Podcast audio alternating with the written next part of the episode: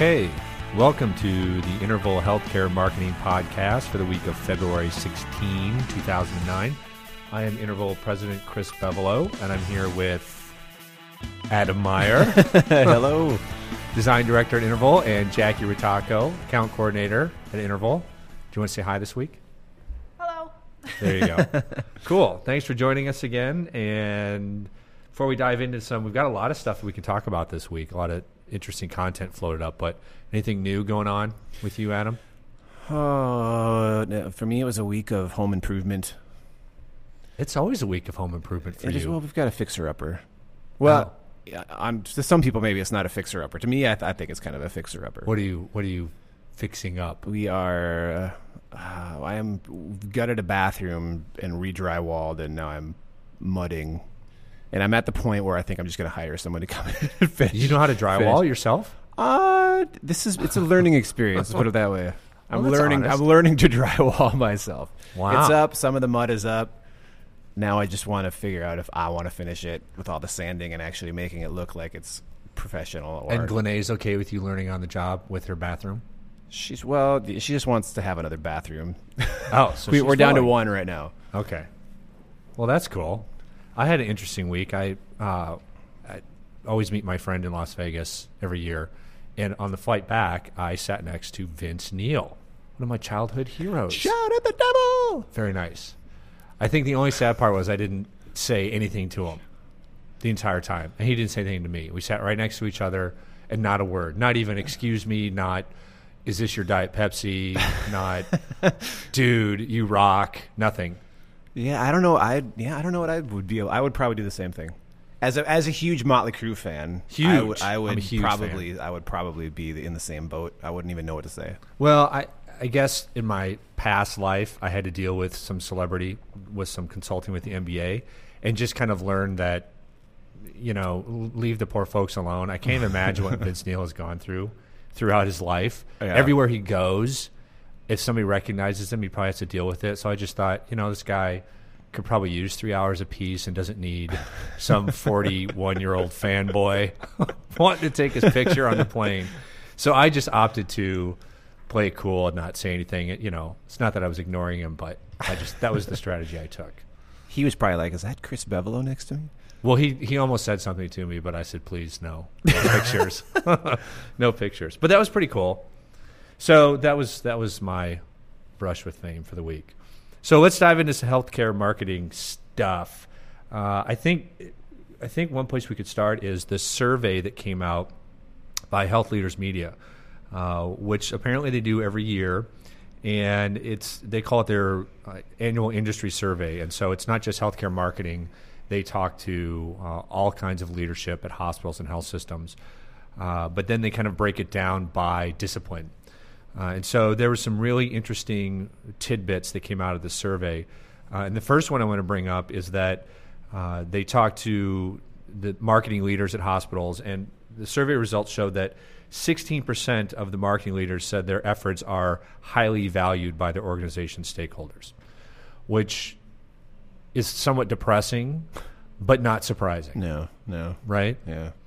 Uh, so, you know, that's hopefully that improves over time, but it's too bad that they that they don't feel better. On the other hand, uh, somewhere in the survey it said that of all the respondents, only one person said they were dissatisfied with their job. So it was like a ninety nine percent satisfied rate for healthcare marketing leaders.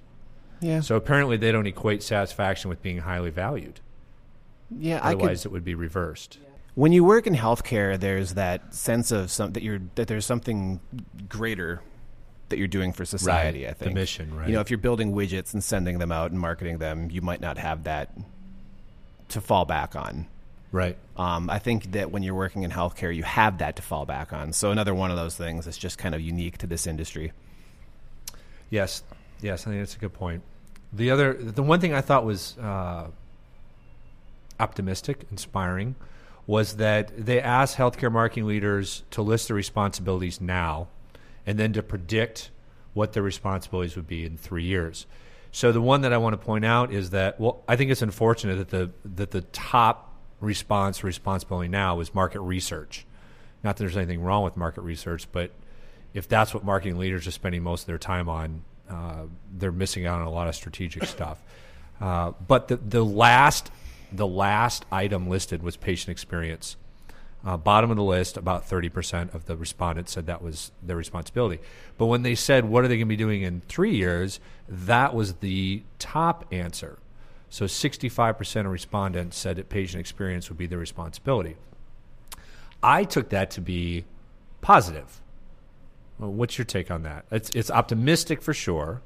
Yeah, yeah. In, in backing up a step too, it would be interesting to know what the marketers who responded to this survey consider to be if they said they're spending a lot of their time now doing market research what what what do they mean by that what Right. exactly are they researching are they looking at market share right now and what other organizations are doing saying how can we do what they're doing or take market you know, or are they looking at what the market wants and Right. needs Right. because if that's what they're spending their time doing, awesome, kudos. Right. because now you're going to be innovating, you're going to be adding services that others are not providing. But man, if you're spending all your time looking at what everybody else is doing and just responding to that, what the what the hell, you know? Yeah, it, it does depend. So that that would be I would be interested to know what that means. So maybe maybe I have to dig into that a little more to see what uh, what what that what they meant specifically. If they maybe they didn't even say. Well, there we have the survey somewhere, so we can try to find it. But uh, typically, market research means you are studying consumer um, awareness Right, studies, right. consumer perception studies. Mm-hmm. You are drilling down to look at uh, utilization rates, um, out migration patterns, all kinds of things related to what's going on now. So you're right. If you are trying to figure out well, what's coming and how do we respond, that's great. But but I would assume that that's labeled as something different than market research. Maybe that's strategic planning. Maybe that's uh, product development. Maybe that's experience or service innovation. Uh, maybe they didn't weren't given that choice on the survey. Sure, we don't sure. know. Uh, the interesting thing too, I think, is that advertising. When asked, "What are you going to be doing in three years?" advertising fell to the bottom of the list, which I guess I don't think is a bad thing. No, I would. I mean, would I, think that I think advertising certainly has a place, like Mm-hmm. we've talked about before, but it's so overemphasized uh, because it, you know, you can put up a billboard and on the road home from the CEO or the top surgeon, and that's considered a marketing strategy, but it's not the most effective means for actually improving business results. So, Right.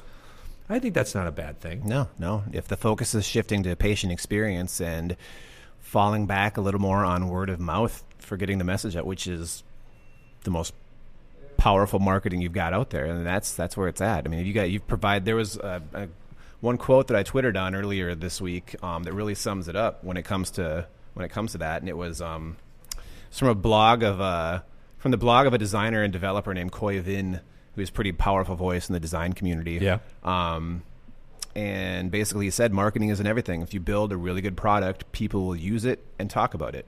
Right. That sums it up. I mean, that's patient experience. You provide the ultimate patient experience, a great, cool experience.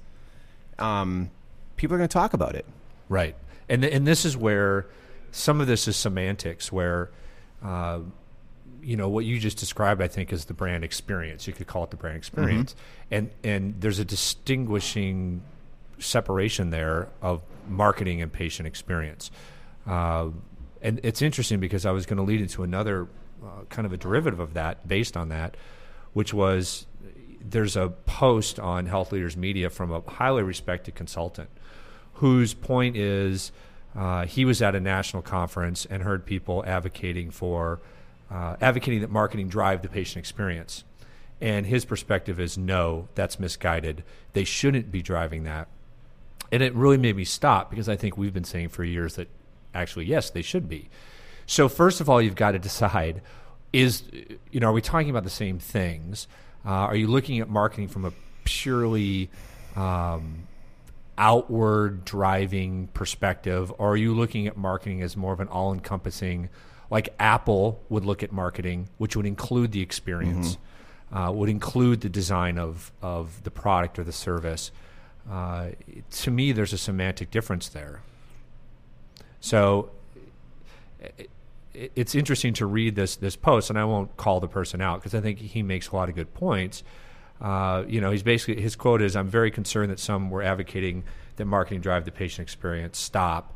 Last time I checked, I don't believe that marketers are physicians, nurses, architects, preachers, cooks, or concierge. Um, when the marketing when marketing is in charge of the patient experience, as one presentation at this conference showed him, it becomes a program. I think where I would disagree is that who's better to really help facilitate, if not lead, the development of patient experience. If you're developing it as a program, yes, that's a problem. Certainly, it is cultural and is and is broad and reaches every corner of the organization. But who has the most expertise or training in looking at things from from an outside consumer slash patient perspective? Right. Who has the ability to look across all disciplines and not get caught up in kind of their own fiefdom? Uh, there's a lot of things that marketing leaders bring to the table that no one else in a hospital can bring. Right. So, you know, I think when we've talked with clients before about this, we would advocate that it's a cross functional leadership, it's a group of people, uh, because a marketing leader can't do it on his or her own. Uh, but they often bring a perspective that no one else can bring. And if you're leading or if you're leaving clinical leaders in charge of the patient experience, you're going to leave a lot on the table.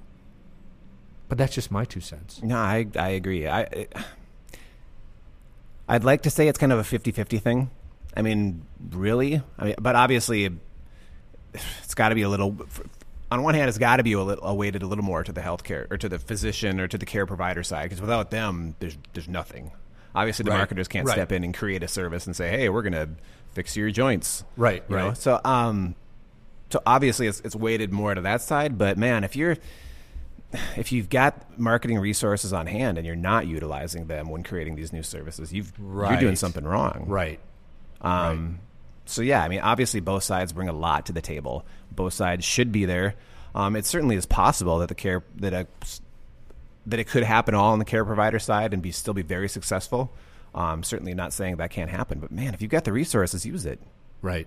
Exactly. So we'll leave that one alone. I want to jump off on something you said, which was joint. What's with the bone and joint Bone designation? joints. We're starting to see it pop up everywhere. Yeah, I don't know. I, you know, I haven't.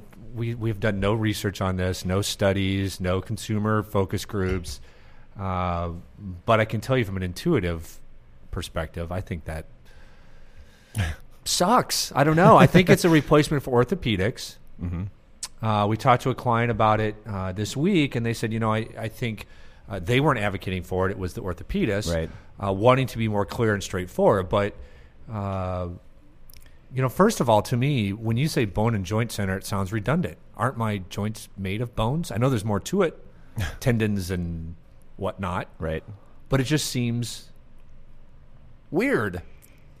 And it sounds weird. Right. The bone and joint center. Yeah, and you know, as as medical terms, you know, proliferate, get into society, people people know what they mean. People, especially when, when you're in the boat that orthopedics is something that you are, you know, if you need orthopedic surgery, you know, some of these terms you don't even care about until you need to until you need to care about them and then you know what they mean Right. you don't need a bone and joint center until you're in this it doesn't it doesn't matter to you what it is or what's there until you need that service so no matter what it's called it might as well be called if it's orthopedics it might as well be called orthopedics because once you need it that's when you learn about it and, And that's somebody when you will know- tell you right you- right or you'll So- find and, out on and, and that just that goes for any area of health of healthcare. You know, I remember when I started working in healthcare, and I wasn't even at the time, you know, twenty early twenties, and I. I was like, I didn't even, I wasn't even quite sure what oncology meant. You know, I was learning what these Right. terms were. You know, I knew cancer was obviously, but Right. I was like, so a, as these terms were brought up, I was forced to learn them because I was now in, you know, working within that industry. Right. So same goes for the public. I mean, you don't have to assume people are morons and call something by the most basic of terms. You know, use the terms that are use the use the proper terms. Well, orthopedics is a good example because I think most people do know what orthopedics is, even Right. people that don't have orthopedic issues. Uh, but it's it's probably as much a quest to try to capture everything that's included. Mm-hmm. So it can't just be bone, because wait, this includes things in the joint that aren't bone. So we better call it bone and joint. Uh, but it, then it just becomes so convoluted, and it's kind of beside the point, like you said. Uh, nobody's shopping for bone and joint unless they've been told they need orthopedic care, most Right, likely. right. So Well, anyway, it's Yeah, I'm just kind of tired of in, in many areas of life things being just dumbed down. Yes, this is true. I don't know if this is an example of that per se, but I don't. It's just this. It's like there's this constant insult of our intelligence, and maybe there are a lot of. I don't have any statistics in front of me. Maybe there are a lot of dumb people out there that things just need to be dumbed down for. Right. Um, but I tend to give. T- I prefer to give society the benefit of the doubt that people can figure some of this stuff out. You know, not everything needs to be verbally handed to you on a platter. You know, use your mind. right. Um, Well, so, and there's I- there's kind of the classic marketing bit too of, you know, don't sell the feature, sell the benefit. Right. Se- you know, don't sell the steak, sell the sizzle. So bone and joint is not the benefit. It's not even the feature. It's the it's the. It, I suppose it's the problem. Uh, it reminds me of I don't know why this brought this to my mind, but when I was doing some judging for a competition, like a marketing communications competition years ago, somebody had submitted um, an ad campaign for a burn center. So it was a place where people went to recover from serious burns, and their logo was a flame. And I thought, I I understand that this is related to what you do, but don't you think the last thing your constituents want to see is a flame? Right. If they've suffered severe burns, it's just that classic. This is what we're focused on. Right. So let's put that out there Like instead every- of saying, "What's in it for me? what is this? Who are you talking to? Right. And what do they care about?" every heart center having a heart in there. Obviously, that's not as extreme as a fl- as a flame for a yeah, burn well, that'd center. be putting like a bleeding it's heart. the same thing. Yeah, I I mean, taking the most obvious a symbol for what you do and using that. I mean, it's like again, it goes- it goes into that realm of insulting. It would be like having a bone and joint center whose logo was a broken bone. right, right. I mean, probably not even that bad, but that that's what it would or be. a, a messed up joint, a knee or bending yeah, like way. or like a what's it called when you break your leg and the bone sticks out? oh man, There's a name for that. It's escaping me now. lots of YouTube. I just saw it on are- Lost last night. Lots of YouTube videos are flashing through my head right now. Well, if you watch Lost, it was gruesome because John Locke fell down a well, broke his leg, and his bone was sticking out. It's called a compound, Compound fracture, that's it. Beautiful. So you do learn something as we work in healthcare. Okay, so we'll wrap it up with one more thing. Uh, we got some, you know, we talked earlier about kind of advocating for the patient experience, whether it's uh, we believe that marketers, if if not leading it, should play a, a leadership role in the development of an improved patient experience. And the reason we advocate for patient experience is because we believe that it is a huge uh, factor for patients, uh, that it can distinguish you from your com- competition. And then we got some some neat news. Uh, the the print issue of Business Week came out February 16th, and I, I wonder if they've changed their policy because I could not find this story online. And typically, as soon as I got my magazine, I could find a story online. I wonder if they're delaying it uh, to try to add more value to having the print version. Well, man, more and more magazine. I mean, this is Are they doing to- that? This is a totally different topic, but I wouldn't be surprised. With so many, man, like three or four magazines that I've subscribed to in the last in my lifetime, I have, are gone now right? because they're online. right. People get their content online and not through. So I Yep. mean, it wouldn't surprise me if magazines who are trying to hold on to that, you know, The value the paper, of having it. yeah, yeah. That, that that tactile portion of their product or service, that they're doing things like that to try to prolong the life, even Right. if they know they're just delaying the the inevitable. Well, I think that's I think it's fair, Right. and that, that would be an interesting topic to, to talk about. So don't lose that because I heard uh, actually Time Magazine had a cover story on how to save newspapers, but magazines would fall in the same boat. So as soon as this goes online, we'll post a link to it. But the the story was about a, a study done by two Rand uh, economists who followed 8,700 Medicare pneumonia patients. And they basically asked them to rate the popularity of the hospital that they attended.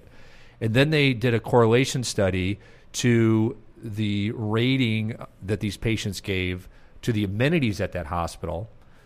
And they also looked at correlating the rating, the popularity score they gave them, with the actual mortality rate for these hospitals. And what they found was there was a, there was a high correlation between scoring a hospital high, like I liked it, with high amenities, and no correlation or very low correlation between liking a hospital and its mortality rate. And their conclusion was that tells you that the experience is more of a factor Right. to patient decision making than quality outcomes. Uh, there's, you know, I always get nervous when I talk about studies that correlate things. Uh, the perfect example of this is I'm a huge video game fan, and you can find dozens, hundreds of studies that correlate teenage violence to video game playing. So, in other words, Right. the more they play video games, the more violent they are.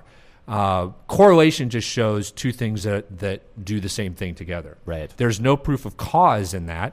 So they're not saying, well, you know, to, to make the leap that teenagers are more violent because they play video games is where you get into problem. Right. So here, uh, I haven't seen the actual study.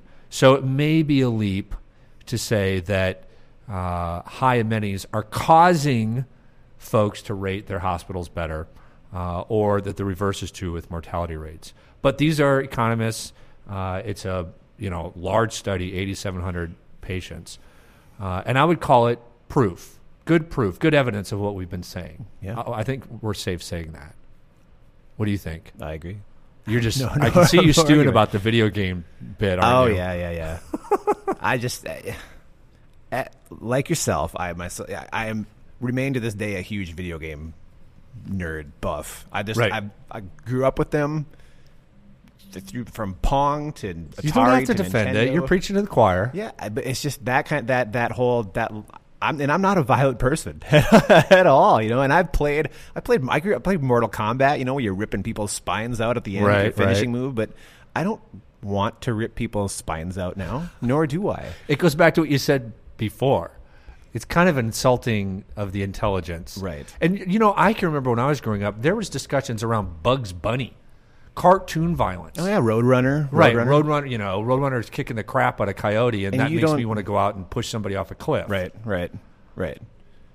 And, and that that, ex, that extends in. any- I remember I remember back when I had toy guns that were actually black or looked like guns. Now they're all fluorescent orange or green. Right, Right. So that children know this is not a real gun, or Right. what. So they equate it with a toy more than a gun. But I don't.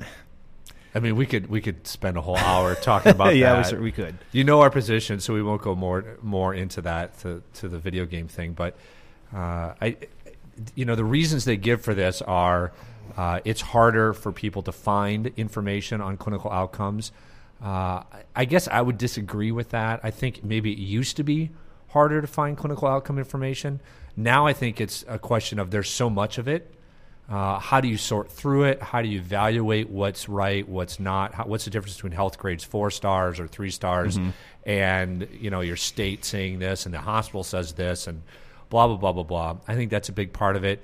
We've always said that it's very difficult for people to evaluate things like that. So they go to what they do know. We can all evaluate how much a TV, how how great a TV is in a hospital room if it's flat screen versus an old piece of junk. Right, right. We can evaluate the service we receive. we can evaluate how soft the bed is. And so we're more likely to put our emphasis there Mm-hmm. as opposed to how well the surgeon performed surgery. Uh, or even even the outcome, you know, they were looking at the actual outcome, so I guess it's hard for uh, it's hard to know, but there are all kinds of reasons why this is true, and it's it's not. We had somebody post on our website. You, you know, are you saying that a pillow is more important than the quality of a surgeon? Of course, that's not what we're saying. Uh, from a marketing standpoint, uh, we're saying that you got to have the best quality medical care. It's a given, uh, but then you need to go beyond that, Right. and that's the struggle of communicating that. So we were very happy to have that and broke our arms patting ourselves on the back. Put on our website to say, see, we knew, we knew. okay. Uh, I don't know. Is there anything else you want to talk about? No, I, well, I don't know. We're running running up to about 24 minutes. We're here, at so- 24 minutes, so we Yeah, better we're- not get back into we the uh, into the video games. Probably not. We could just go would- on and on That would be hours. on that. So you're telling me that I should stop my six year old girl from playing Mortal Kombat? She told me she was ripping out spines, but I didn't believe it. Nah, you you rip out spines with her, so Oh, that she no. knows it's not. Uh, then it can be a bonding experience. Do I need to like say that was sarcastic in case like somebody out there calls child services or something. Let me just state that's a very sarcastic statement, just in case anyone's worried. All right, well, we better wrap it up there before we get into trouble. Uh, for Adam Meyer, That's me. Jackie Ritaco. this is Chris Bevolo. Thanks again for listening to Intervals Healthcare Marketing Podcast, and we will talk at you next week.